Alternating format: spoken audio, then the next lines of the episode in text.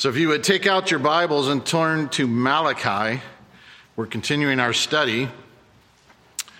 And so we're looking at Malachi chapter 3, verses 6 through 12 this morning. We all are aware of change, and many of you know the, that great theological book, Dr. Seuss's Green Eggs and Ham. So we had a little bit of the Zacchaeus singing and um, Sam I Am. Remember Sam I Am? He's trying to get his unnamed friend to try the green eggs and ham, and he tries to get him in all these different places. And ultimately, he just says, Please try it. And then he says, Well, I like it. And so there's this big change of heart. There's a change of mind. We're used to that in our world. We have seen in our lifetime the changing of Pluto being a planet to now being a non planet.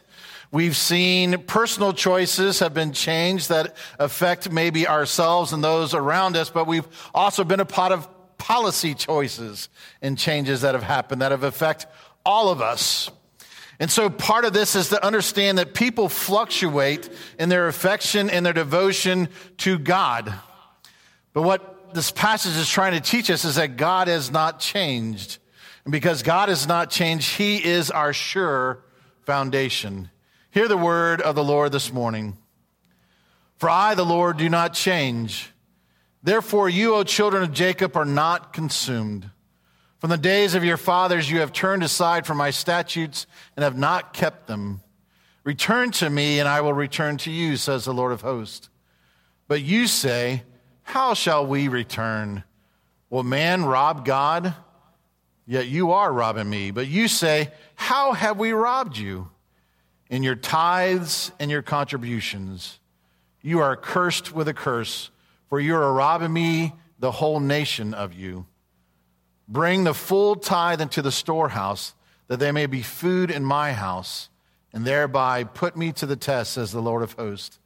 For if I will not open the windows of heaven for you and pour down for you a blessing until there is no more need, I will rebuke the devourer for you so that it will not destroy the fruits of your soil, and your vine in the field shall not fail to bear, says the Lord of hosts.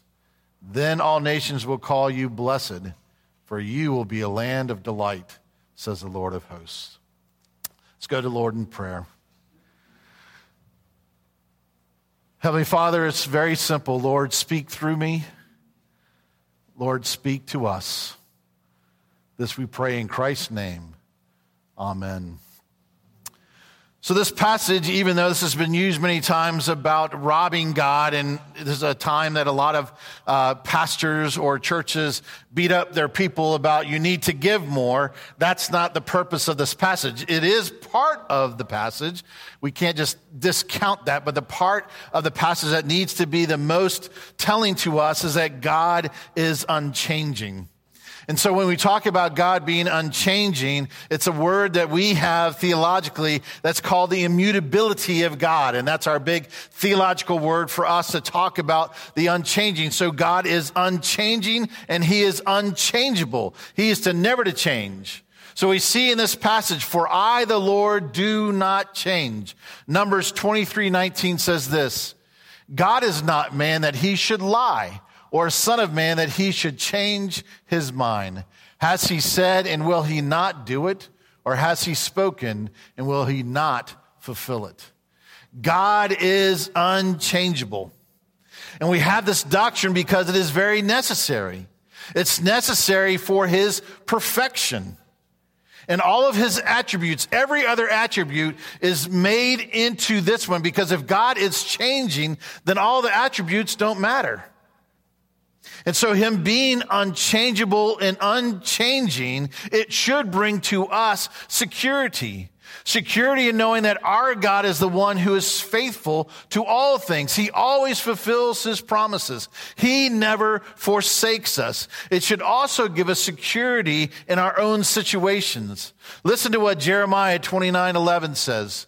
For I know the plans I have for you, declares the Lord plans for welfare and not for evil, to give you a future and a hope.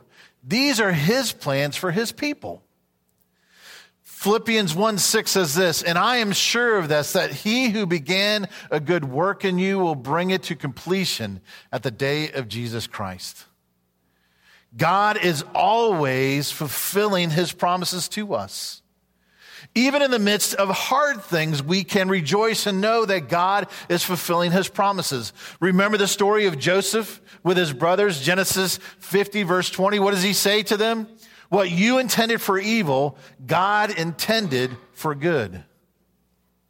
So even in situations where we find ourselves saying, I don't enjoy this. I don't like this. Joseph didn't like being, um, having his name, uh, dragged through the mud. He didn't like having to go to jail. He didn't like ha- being left in jail.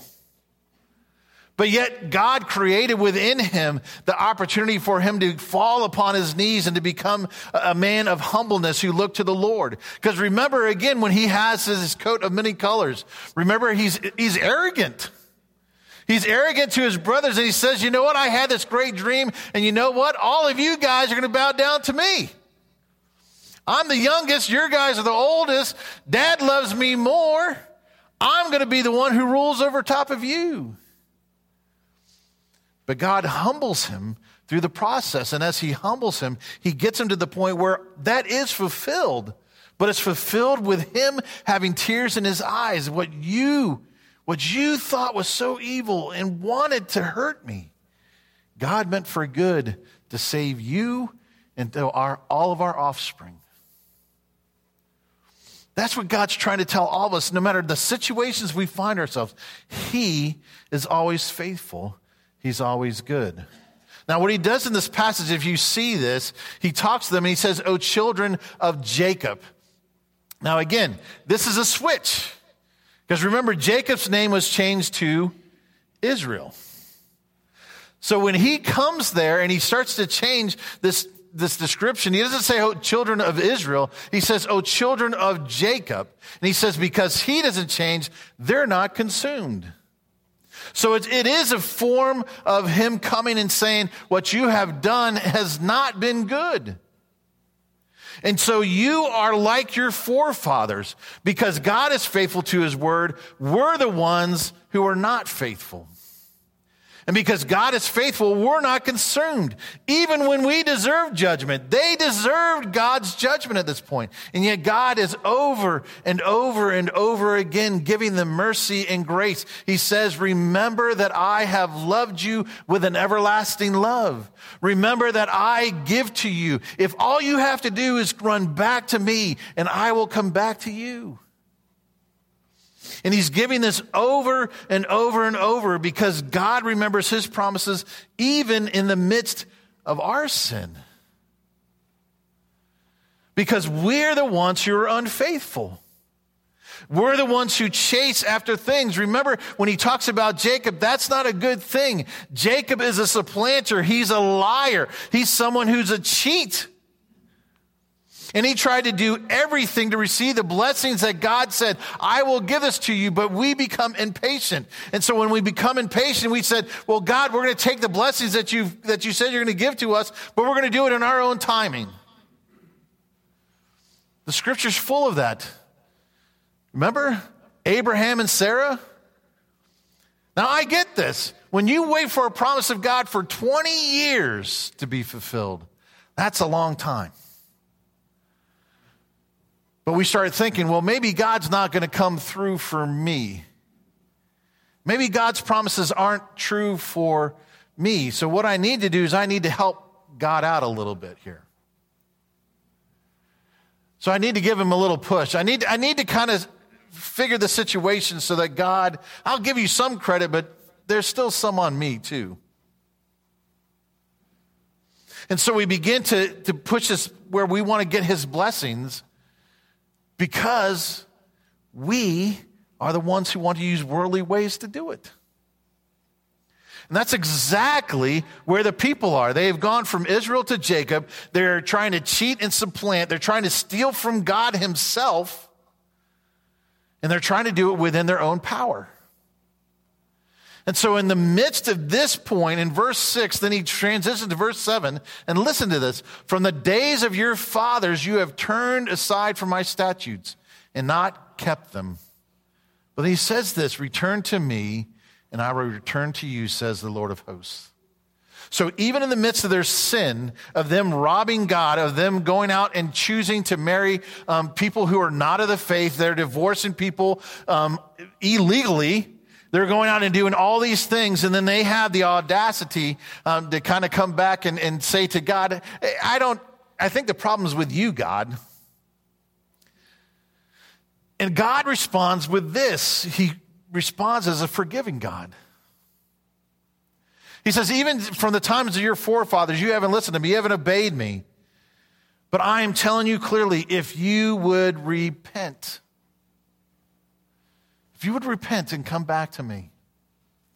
Now, I think we always have to understand repentance because repentance means that there is a change, an actual change. And it's a change of not just mind, because again, we can change our minds and not have any kind of change in our actions. It has to be both a change of mind and actions. There has to be a complete change of orientation, which involves our judgment upon the past, a deliberate redirection, re- redirection for the future. So it's about face, is kind of in those terms, in military terms. It's doing an about face. I'm going one direction, I need to be going the other way.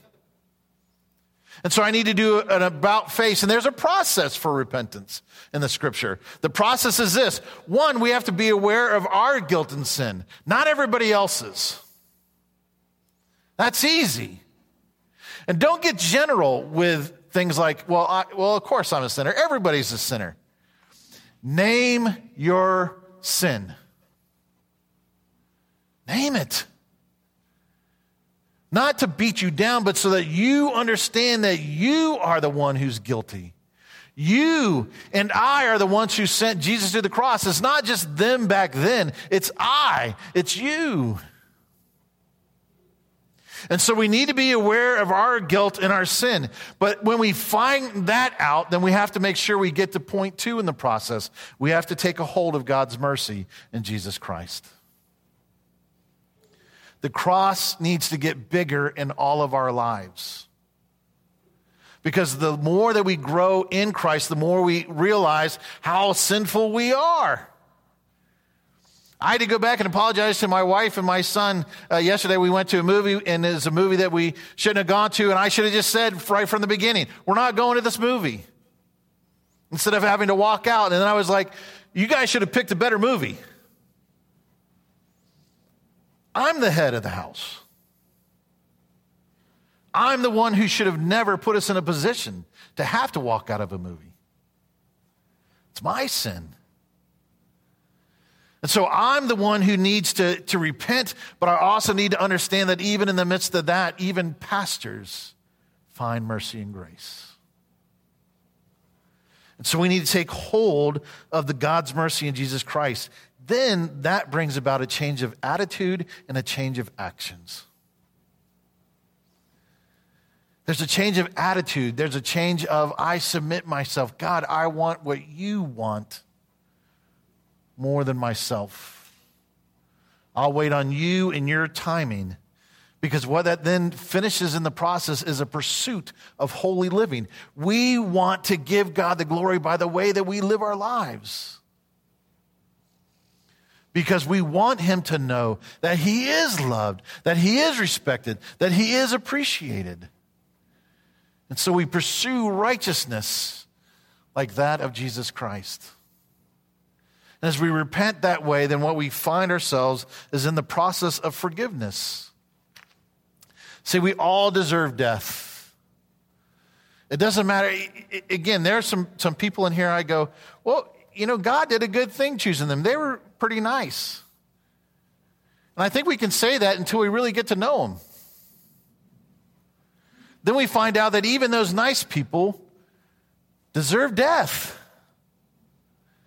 because they're mean, they're nasty, they're selfish, just like me. It's why God says to us in Romans 6:23, "For the wages of sin is death, but the free gift of God is eternal life in Christ Jesus our Lord." Free gift. Ephesians 1 7 says this In him we have redemption through his blood, the forgiveness of our trespasses according to the riches of his grace. Christ died and he endured hell upon the cross so that we would never taste hell. So we would never taste it. And not only that, we would not taste hell, but he gives to us life. He gives to us mercy and grace. It's a, it's a clean slate that we see. We're pardoned. There's a canceling of debt. But that's just not enough. It's not just that He paid for our sins. He gives to us His righteousness, His perfection, so that we might stand before God. Listen, R.C. Sproul said this, and I think it's a great quote I am a gift from the Father to the Son. Do you think of yourself as that? Do you think of yourself as a gift? Or Satan so beat you up that he says, You're, you're not worthy. You're, you're, if you're a gift, you're a broken gift. You need to be returned. But the Father comes and he says, I give to my Son this gift. And they become your brothers and your sisters, my sons and daughters forever. What an incredible, incredible thing that God, even in the midst of our sinfulness, comes to us and says, I love you because I love you because I love you. So God's not just an unchanging God, He's not just a forgiving God, He's also a generous God. Now, He does in verses 8 through 12 talk about sin. And He talks about something very specifically in regards to um, robbing God. And when the people respond, it's not, it's not a, God, how did we rob you? We want to know. We want to fix things. It's like, what in the world? How did we rob you? Come on, God, you tell us. And God, remember from the beginning of this book, He said to them, Hey, you've stolen sacrifices. You've brought maimed sacrifices. You've done anything that you could to get away with actually giving something that mattered to you. You've given me the leftovers. You've given me the seconds. You've given me, you have robbed me after robbing me after robbing me. Now, see what he's doing is he's talking about our besetting sins. Because listen, we return to God and he reveals our hearts. Talk is cheap. We can all talk a great game. But God says, I look at the heart, I look at the actions. And so what he does, he says, Yes, you've been robbing me. You've been taking the tithes and the offering. And all I have to do is to go and look at your bank account and tell you where your heart is. It will be very clear to me and to everyone else what's the most important thing in your life. And God's saying that to us because, again, we start to think that we're the owners of our bank account, not the stewards of our bank account. But God doesn't just leave us there. Listen, I want you to go to Matthew chapter 5. And as we go to Matthew chapter 5, listen, this is after the Beatitudes. But Jesus starts to, to, say these kind of things to the, to the disciples and those who came after him. You've heard that it was said of those in old, verse 21, you shall not murder, and whoever murders will be liable to judgment. But I say to you that everyone who is angry with his brother will be liable to judgment. Whoever insults his brother will be liable to the council, and whoever says you fool will be liable to the hell of fire. Verse 27, you've heard that it was said, you shall not commit adultery. But I say to you that everyone who looks at a woman with lustful intent has already committed adultery with her in her heart. You've heard it said, he goes over and over and over and over in all of our different areas. Why? Because he's looking at our heart. Listen, our thoughts reveal our heart. And so he's saying our time, our talents, our treasures would be very, very specific. It will show forth where we are. And so he says, uh, listen to this too. Um, our understanding of grace and mercy, and that understanding far surpasses that of law. What do I mean by that? If it's easy for me to come in here and say, you need to give 10%. That's easy. And I can guilt you over that. Hey, if you love Jesus, you would give 10%. I know in the Old Testament they gave 23%. You know what the national average is? 2.9%. So I can come in here and I can guilt you saying, hey, you're not giving 10%. So what do you do? Well, then you write a check that makes up the 10%, right? I check, I check a box. I paid my 10%, I'm good. Now, if I come in here and say, okay, now give in response to the mercy and grace that Christ has died for you, now how much do you give? Well, Pastor, that's not fair. 10% I get into. I can write the check, I can check the box, I'm good. What if God tells you you're supposed to give 90% of your salary to the church? Whoa, Pastor. That's not what the Bible says. I'm not asking what the Bible says. I'm saying, what is God speaking to your heart? Well, now you're meddling. I don't know what God's talking to your heart. But see, grace and mercy puts us in a place that's uncomfortable a lot of times. It's what happens is, is what Mickey read for us about Zacchaeus because the chapter ahead in Luke 18 is where he deals with the rich young ruler. You think that's by chance? He deals with the rich young ruler, and, and the rich young ruler comes and says, Hey, what do I need to do to earn heaven? He says, Well, it's easy. Just take care of all the Ten Commandments. Well, that I've done. I'm self righteous. I'm good. And Jesus says, Well, then there's one more thing. Just give away your wealth and come follow me. But I'm rich. I'm not going to do that. How does Zacchaeus respond to Jesus Christ? Before he even mentions, he says, I have robbed people and I will give back fourfold. And Jesus says, Salvation has come to this house. So it's a heart issue. And when our hearts get right with God, then there is restoration. There is restoration, which means we don't go into negotiations. There are to be no other gods or idols in our lives. We're not supposed to be giving God our seconds or trying to negotiate. We're supposed to obey and trust in Him. And that's the second thing, right? Do we trust God? Do we really trust that He's unchangeable? Do we really trust that He's good, that He is there for us, that He's there to take care of us? And again, He gives us what we need, not always what we want. And I think that's hard for us in America. Because I would venture to say that all of us in here, all of us in here have our needs met. I think we get ticked off when our wants aren't met. And God says, I have come in and I've given to you. And then he makes, this is the only place where God makes a promise about this test me. God nowhere else in Scripture says test him on something. He comes to this portion of Scripture in regards to this passage and says, Here's what I'm telling you test me if I would not open up the heavens for you.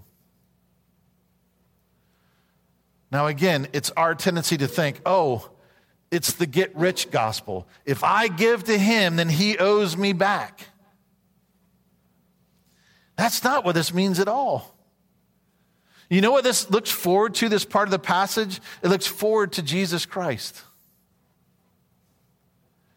And if you don't think that God has not given to us richly, then you don't understand the gospel because Jesus is the most costly gift that could ever be given.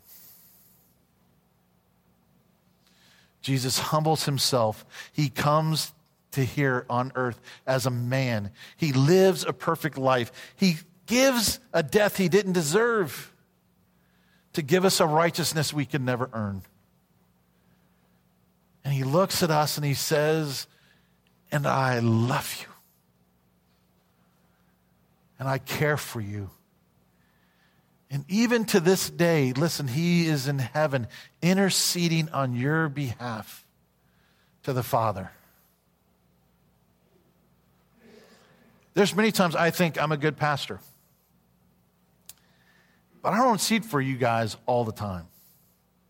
I do when you're sick, I do when you ask me to pray for things. But there are many times, there's always one more prayer, always one more phone call, always one more text that I could do. But the one who never fails you, he's the Savior. And Jesus says, I will never leave you nor forsake you. I am with you to the ends of the earth. No matter where you're at, no matter the struggles you find yourself, He never disappoints. God is unchangeable. Run to Him, not from Him, and watch Him open the floodgates of mercy and grace, fresh and new once again. That's what's set before us. Come to the table and taste and see that God is good. Amen? Let's pray. Heavenly Father, again, our prayer was simple.